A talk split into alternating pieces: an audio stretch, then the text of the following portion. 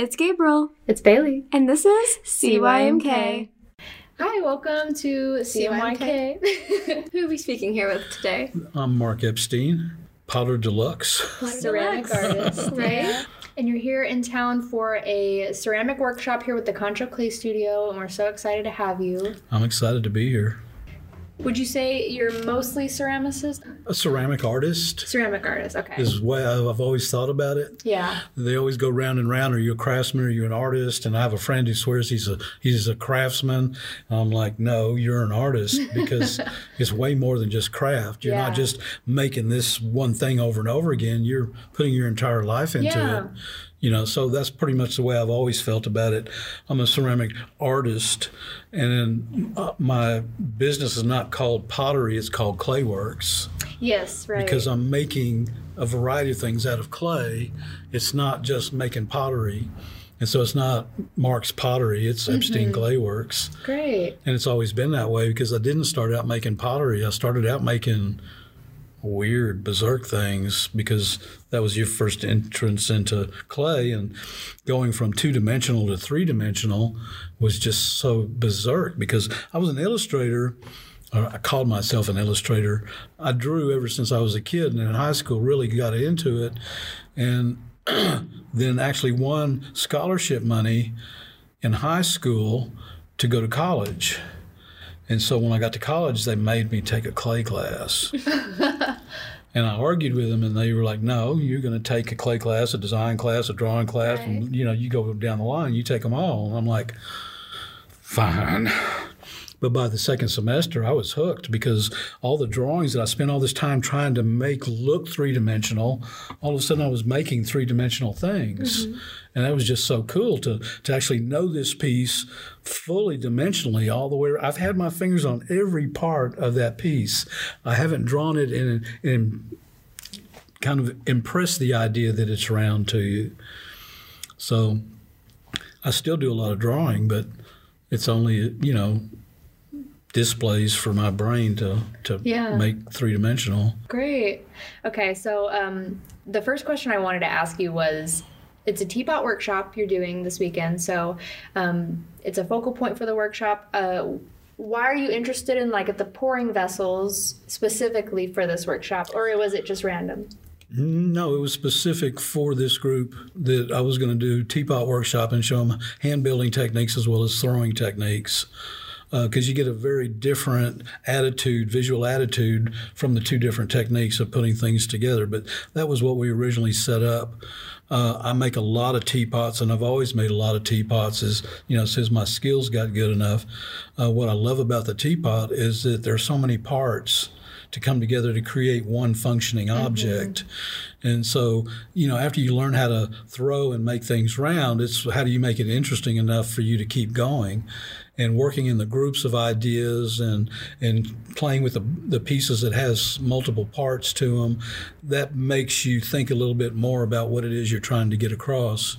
And for me, it's always trying to get across my ideas, the ideas in my head, get them out of my head and into the public so other people can decide what they think about them. You make a good point because you have to, I guess, throw or build the main vessel. Then you have the spout. Then you have the have to pull the handle, and then yeah, there's Well, of then you have to decide whether do I want a looped overhead handle or do I want a side handle? Yeah. Do I want it really compact or do I want to be flamboyant and have a really wild handle?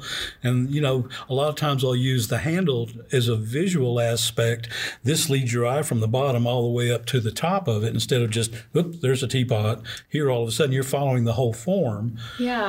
And so aesthetics always wins out over function in my head because, you know, it needs to look really cool and I need to feel good about it. With all the textures you use within your teapots, are those tools that you use or are they hand carved? Well, I've got a variety of techniques that I use for putting surface on the teapots, but I do carve a bunch of rollers made out of clay, and then I'll roll those patterns back into the clay.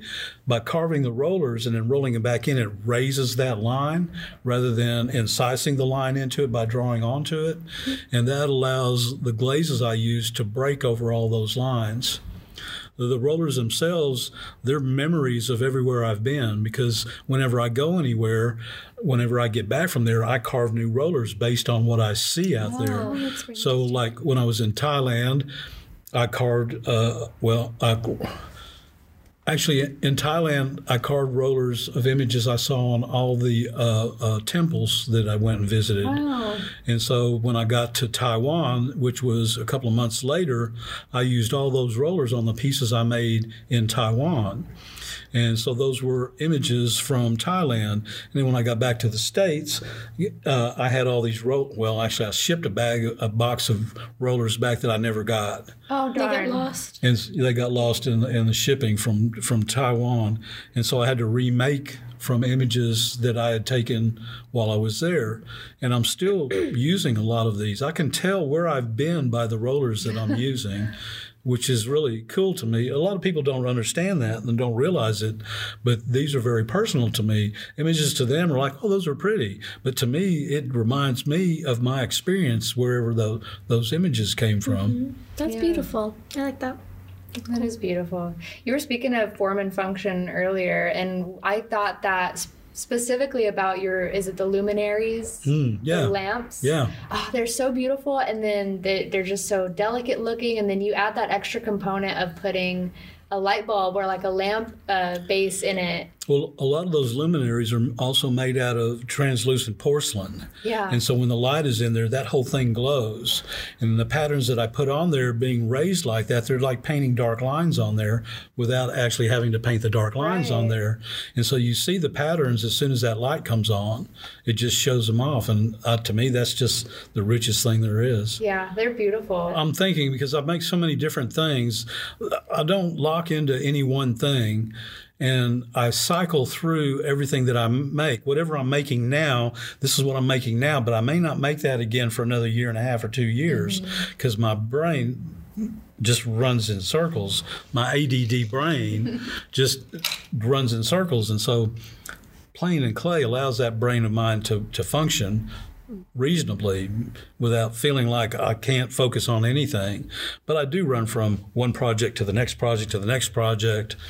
Well, I need a tool. Okay, well, I get over to where the tool is. Wow, I forgot I needed to finish this. So now I'm working on this. And then, like, well, wait, I need one more piece. And I go back over here and I'm like, oh, this needs work on it right now. Okay, now wait a minute. I started out over there and wait, back over there again. And so for me, that works really well yeah. because you could do something different in clay every single day and never do anything twice. yeah. That's what I love about clay. And that's why I'm still playing in clay, God, 50 years later.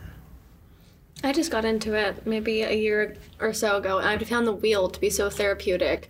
The wheel is, you got to remember the wheel is just a toy, just like any other toy. The needle tool, the rib, mm-hmm. the rolling pin, it's just another thing to play with. It's not the end all to anything. Mm-hmm. So that's what I tell my students all the time. That wheel is just a toy. Quit looking at it go around and round and round.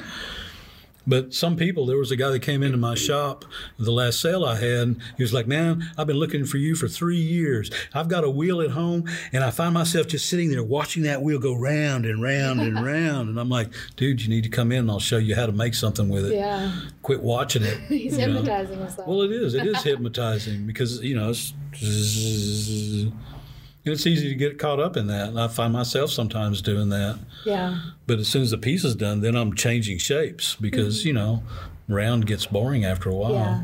I've only been able to do round because I haven't been doing it that long. I'm just like, okay. Well, okay. I think truly that's why my pieces are not completely round all the time. They're all misshaped because when I started out throwing, I couldn't make round, mm-hmm. and so I played all these games to make them work. When I first when I first started throwing, I would throw everything on bats. I'd throw these big jars, and then they would collapse on me because I had no skills, and I would turn the bats over. On the shelves and stick a stick under them, and they would just hang there and stiffen up. Then I'd flip them back over and then rethrow them round. And then after a while, after I didn't have to do that anymore, and I've got all these beautiful round pots, I'm like, well, that's boring. Mm-hmm. I want to go back to what I was doing where everything wasn't perfectly round.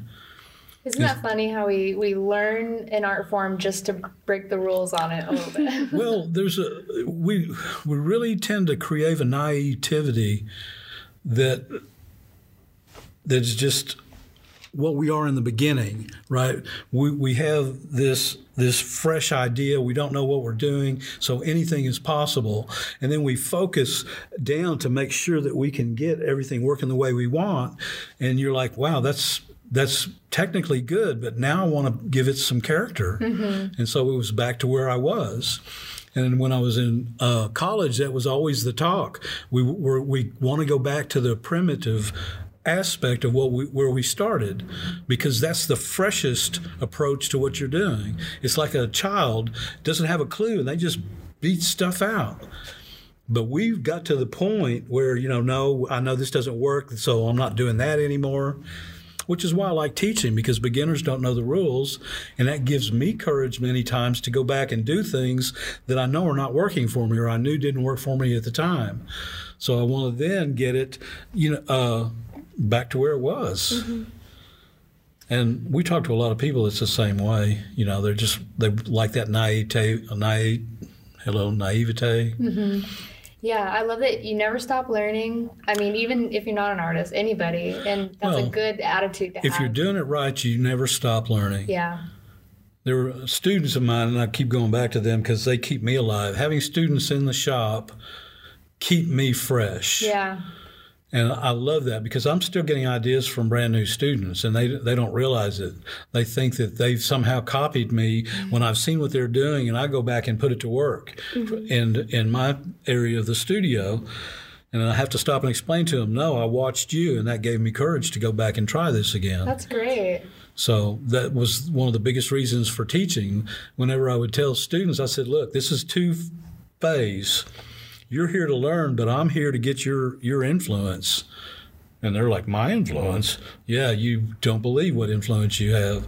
And that's about giving me the courage to go back and do things that I was never able to make work. There are students in Open Studio now because I'll, I'll, monitor it sometimes, and they're brand new to clay, and they try out things, and I'm just like, that's so that's something that I wouldn't have even thought of because I wouldn't follow the rules like ABC, but they just hop to try different things. Well, that's the value of being in a varied group. You know, I don't do beginning classes, I do classes and I deal with each student on their own level. And so, as part of that, the advanced students learn from the beginning students, the beginning students learn from the advanced students, and the intermediate people, they go both directions. And in all of that, then I pick up courage to move into new areas and mm. try new projects. Yeah. So, it's twofold. Otherwise, I wouldn't do it. You know, if I wasn't getting anything out of it, there's no point to it. Yeah. For your no, go ahead. oh, so you said you did teaching. How long were you a professor for? Oh, I've been teaching part time for probably 40 years. I taught in uh, private art centers uh, for years before I had a master's degree.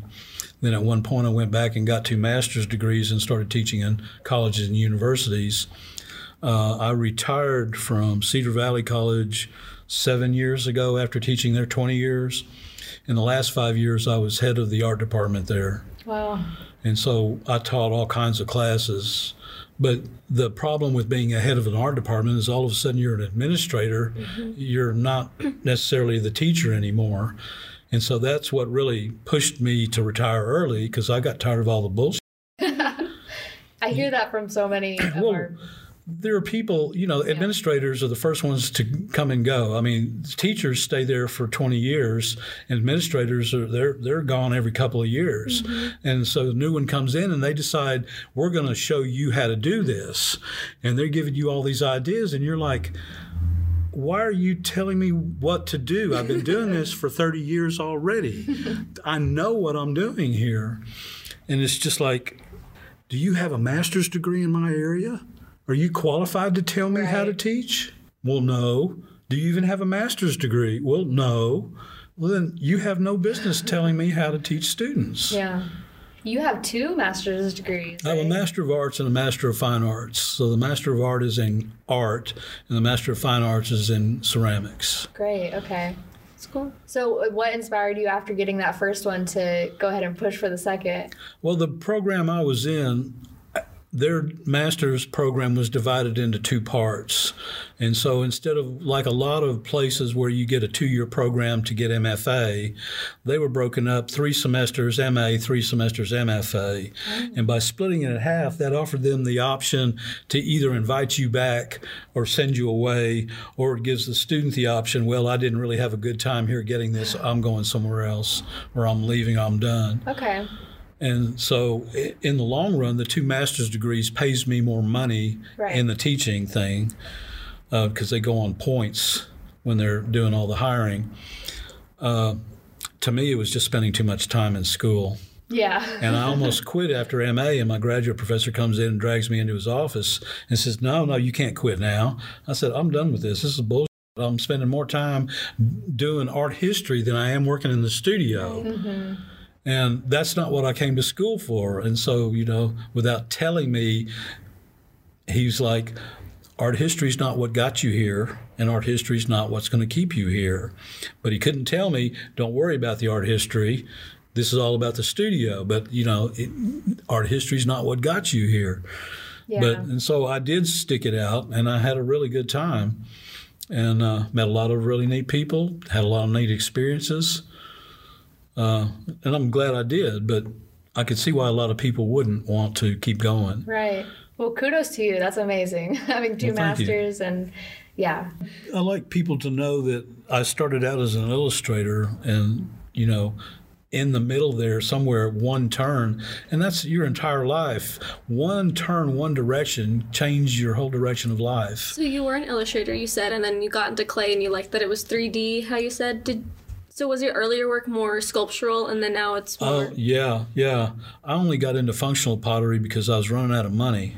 and people want to buy pretty things. And if I make pots and I make bowls, there's, I could sell those in the student sale and then go buy more clay. Yeah. And that was the whole deal. But no, I, I was making sp- spacescapes. I was a pothead as a kid. Well, I'm still a pothead. and so, you know, your mind just goes places. And so I'm doing all these weirdo drawings, a lot of pen and ink, a lot of stipple drawings, a lot of fine line drawings, just having a blast with it, watching everything go. But when I got into the clay, all of a sudden these flat pieces started getting three dimensional. But they were things that you stacked up on the floor. Mm-hmm. They weren't anything you were going to go use for anything. And in the first sales I started doing, carrying these things out to sales, everybody's looking at me going, okay, what do you do with that? Mm-hmm. And I'm like, I express my brain out of that. What do you mean? I completely see where you're coming from with that. And then a little at a time, I got more into function and more into function. But then, you know, you get the, the skills down to get your function in line. Then it's how can you make it interesting? And so now everything is kind of fanciful. It's got a little character to it. It's got a little movement to it. Mm-hmm. It was funny because my my second master's show, the title of the show was "I Can't Dance." and the sign had all these footprints all the way around it. But every pot in there was twisted and turned, and people were looking at me go, "Bull, man! Every one of these are dancing all the way around this place." And so, you know, it was just really neat to see it, a nice little work on words. Mm-hmm. Yeah. I love that you have found a way to combine just your passion with making it really cool and crazy and wild with the function that's going to sell and you're going to enjoy also working on it. Well, I got to the point after spending years going to show after show, going, okay, look, they're buying ducks and spoons, they're buying painted saw blades. Why can't I sell stuff? Okay, this is what I made this year. I'm going to make this stuff next year, and I'm come in with this stuff next year, and they're like. Well, where's the stuff you made last oh year? Oh and so after a while, it's just like, forget this. I'm not chasing the market. Mm-hmm. I'm going to make what I want, and they're either going to buy it or they're not. so you don't feel put in a box anymore. You just kind of do what you do. I make pretty much what I want. That's good. Now I've got a few odd things since I moved to Colorado. Uh, I, to get business, I have made a few touristy things, mugs with Pagosa Springs on them, and postcards with Pagosa Springs on 'em, ceramic postcards. But you know, anytime I've ever found something like that where I want to try and make that to make quick money, it's always turned into more work than it's worth, and you're putting more work into it than you could get cheap money out of it. Mm-hmm. And so now, like I said, I just make what I want when I want, and if they buy it, fine. If they don't, fine. I've got a big yard. Everything can go outside. That's a good that's a good headspace to have though. We had our Christmas ceramic sale this year and it was our first one and I was so worried about every other student there was worried about what they were gonna sell. Just make something that has you on it. People are gonna buy it for you and you're gonna make what about you want to make. afterwards. Sell whatever sells. Right. I mean, if you're happy making all the functional stuff and that everybody wants to buy for the kitchen, then that's fine. There's nothing wrong with that. But, you know, don't find that you need to go chase down a market if if that's what you don't want to do. Then it feels more like work than Well, that's the whole point. How much fun is it when you're chasing down a market? For me, this has saved my life all this time. I keep mm-hmm. going out and making stuff out of clay. And my brain just goes into happy mode. Look, I'm a, a bad day in the studio is a better day working than working anytime. yeah. Right? That's great. Oh my gosh, that's a good thought quote. About, and I was like, I haven't thought about it like that. I just once I can't get something right, I'm like, I'm going home. I can't do this. Well, you have to think about that kind of stuff when you're, especially if you're not selling a ton of stuff, you know, but you're making the things that you want. And you're always wondering, well, look, I'm in love with this stuff. Why aren't other people feel the same way? Mm-hmm. Well, they're humans, and no human feels the same way. When I go to shows now, I set up my shelves and I ask my wife to come in and pick pots to take to the shows because I have an, a clay brained idiot's idea of what is wonderful. And my wife comes in, she goes, Why are you taking that? I said, And I'll spend all this time explaining to her why this is a killer piece. And she goes, I thought you wanted to sell it. I go, Well, what would you put in its place? Well, what's wrong with that one there? I said, And I'll tell her what the reasons why I don't want to take that one. She goes, That one will sell. My wife is in tune with humans. Keeps you grounded. I'm, a I'm a clay brained idiot, you know. that doesn't have any focus on what real people are looking for. So, That's great. Mm-hmm. Do you have any? I also want to talk about your glaze colors Yeah. that you use. Have you ever made your own glazes, or do you just? I like ah. those. I like. I do a lot of testing constantly. In my studio, I have more than 20 buckets of glaze. I know other potters that have four buckets of glaze. I know a potter that only uses one glaze. But my brain won't stop there. There are so many combinations of things I want to do. Plus, you know, the layering of the glaze at cone 10 is how you get that depth of surface, depth of visual surface. That's why I like firing cone 10 because you get that depth of surface with those glazes, unlike low fire glazes, which are like flat color most of the time, or mid range glazes, where you really have to layer a lot of different glazes to get those kinds of surfaces to happen. And I know that you can get it at cone six, but I guess I grew up with a bunch of old potters and real potters fire cone 10. you know, so that's where my brain is at. But I love the surface of the clay and the surface of the glazes at that temperature. At that temperature, I can make differences in my firing and make the glazes do different things. Okay. And even now, I just mixed another new glaze in the studio. And when I get back, we'll mix even one more new glaze. And, you know, I've been using these, most of those glazes for 30 years. So, That's what always blows my mind. Is it's so much science as it is art. gosh, the chemicals and the the cone oh, firing get it. and well, that, that was what I said all the way through the beginning of school is I don't need math and science. I'm an artist. Yeah. You know, I don't need all that crap. And then I got into clay, and it's like, oh my God, as soon as I got into glazing, I'm like, shit, math and science. it shrinks twelve percent in the kiln. and, like, Well, even worse the than that, you're you're trying to match materials in a glaze to make it work the way you want. Mm-hmm. So then you have to learn about the materials. You have to learn about the molecular weights. You have to learn how to combine those together without them running all over the place. Yeah. And so it's just practice, practice, practice, and you just keep playing. It kind of gives me a headache trying to think about it, trying to like. Well, I, it took forever for me to get into glazing. I was just as happy as I could be with my pieces at a leather hard state. They were that perfect gray color. And as soon as they dried, I lost interest in them. Mm-hmm. And as soon as they were bisqued and they were pink and hard, I was just like, yeah, yeah. How interesting. how do I make that come alive again? So in that process, I started getting into glazes, but that was way down the line. I'd have been just as happy if I never had to glaze a piece. Mm-hmm. I would have been really happy if I could have found a partner. Here, look, I made it. Now you glaze it. That's how I was the like semester I was doing a lot of ceramics because gosh, I would work so hard on making it perfect and then the glaze would just run or it would not look right and I was like, ah, Forget like it. something it doesn't turn Well, out right. I was so Pottery discouraged. pottery is a lot of practice. Yeah, it is. But it People don't you- realize they're like, "Why is this so much money?" And you're like, "You don't know how many years people have spent learning how to Well, do that's, everything." what, that's what somebody asked. Well, how long did it take you to do that? I said, well, let's see. I'm seven. I'm 67 now.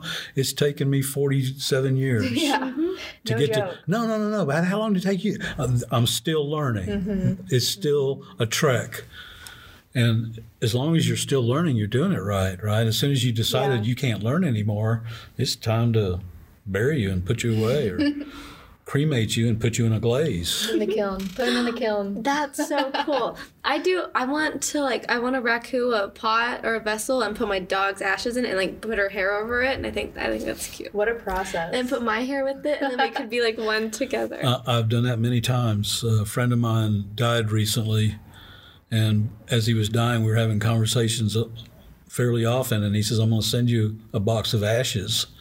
And I was going, "Well, please don't be in a hurry to send me those ashes. But if you send me ashes, I'll do something with them." oh my goodness. And so I made all these little uh, discs with his picture. He had sent me a picture of him at the beach waving.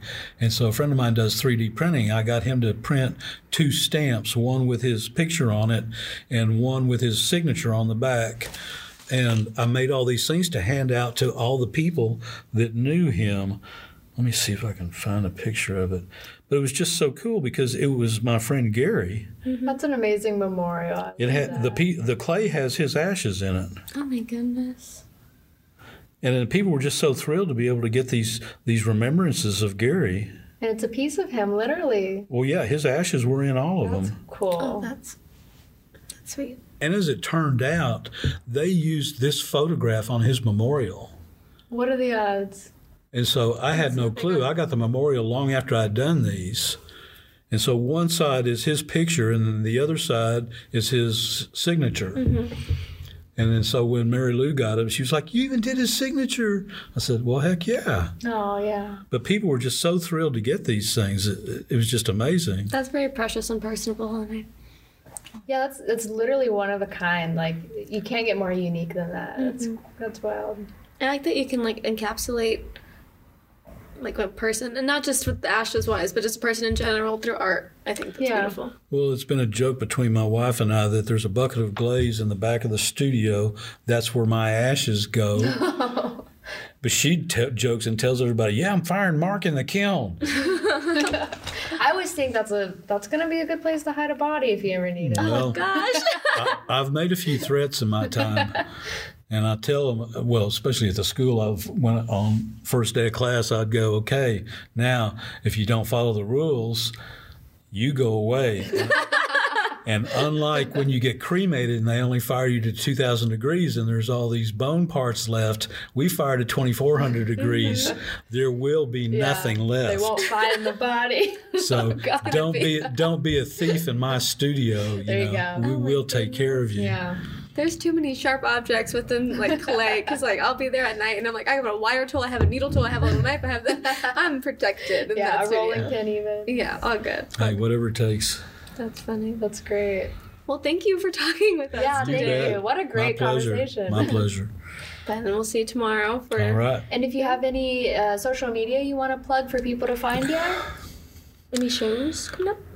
Uh,